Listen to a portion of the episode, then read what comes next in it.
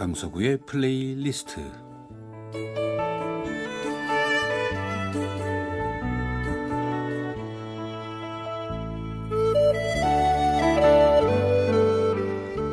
제가 살아가면서 느끼는 어떤 저의 생각, 저의 감정 혹은 오래전에 저의 추억과 아름다운 음악을 엮어 보내드리는 시간입니다.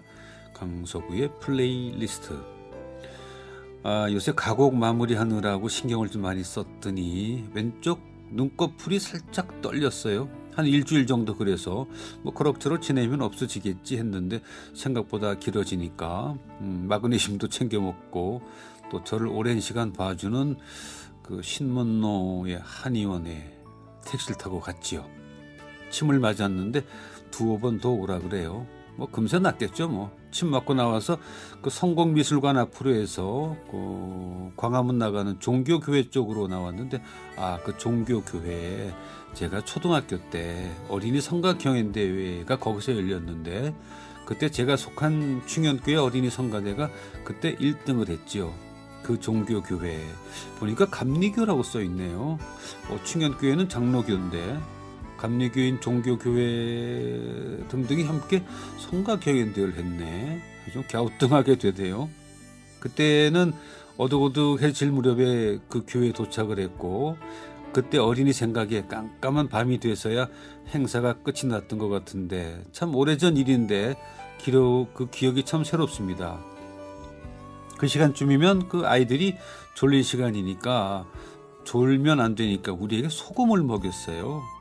그 짠맛이 잠을 깨우는 건가? 그 성가대 하면서 소금 참 많이 먹었습니다. 의학적인 근거가 있는 건지 아니면 잠 깨라고 소금을 먹는 그 자체가 어떤 그 플라시보 효과로 잠을 깨우는 건지 그리고는 공사 중인 광화문을 가로질러서 인사동으로 해서 익선동을 지났는데 아니 그 거리에 공사 참 많이 하대요. 그 거리가 북적거리는 게 코로나 이전으로 돌아간 그런 분위기였습니다. 물론 그 익선동 안쪽에 카페들은 한가해 보이긴 했는데 그리고는 그 단성사와 피카디리 극장 앞으로 해서 서울 극장 앞으로 해서 명보 극장까지 오는 것이 그날의 코스였는데 그 길의 도로 안쪽에는 공장도 많고 공구상이 참 많죠.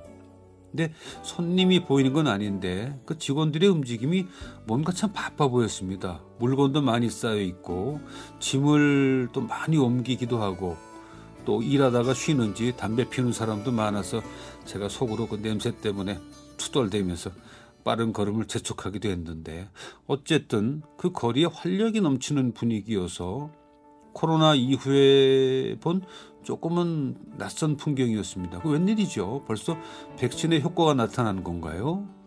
많은 사람들이 코로나 이후 그 생활의 행동 반경이 좁아지면서 우울함을 느낄 정도인데 아, 잘하면 올 하반기나 내년 초에는 우리의 삶이 꽤 정상화가 되는 건 아닌가 하는 그 기대감을 갖게 되더군요.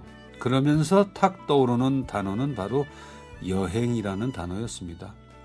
물론 뭐 아직은 어디로 갈까 구체적인 계획조차 세울 수 없는 상황이지만 아, 나 역시도 여행에 대한 갈증이 어, 심했구나 하는 생각을 했습니다. 그러면서 어쩌면 잘하면 올 여름 휴가는 어디론가 갈 수 있겠구나 하는 기대감도 생겼는데 물론 저에게도 어르신 백신 예약하라고 어, 예약해서 맞으라고 문자가 자꾸 오지요. 그날 그 거리에서 뭔가 희망을 받고 그래서 그 다음날 백신 접종 예약을 했습니다. 뭐 약간 염려가 되기도 해서 예약을 했는데도 가정의학과 의사인 친구에게 전화를 해서 제가 가볍게 물었죠. 어떻게 백신 맞아 말어? 그랬더니 그 친구가 껄껄 웃으면서 뭐 이래 주구나 저래 주구나 마찬가지인데 뭘 그러더라고요. 뭐 친구끼리니까 뭐 괜히 저도 그냥 아 알았어 알았어 하고 끊었는데 그게 무슨 뜻인가요? 이래 주구나 저래 주구나 마찬가지인데 뭐 백신을 맞으라는 건지 말라는 건지 참 하나만한 전화를 제가 했습니다. 너 이왕에 백신 맞기로 결정을 했으면 그대로 실행을 하면 되는 건데 생각이 더 복잡해져 버렸죠. 아, 모차르트의 디베르티멘토 11번 D장조 그 누나 난네르에게 선수한 곡이죠. 그 가운데 세 번째 악장 안단티노를 카라인이 지휘하는 베를린 필하모닉 오케스트라의 연주로 함께합니다.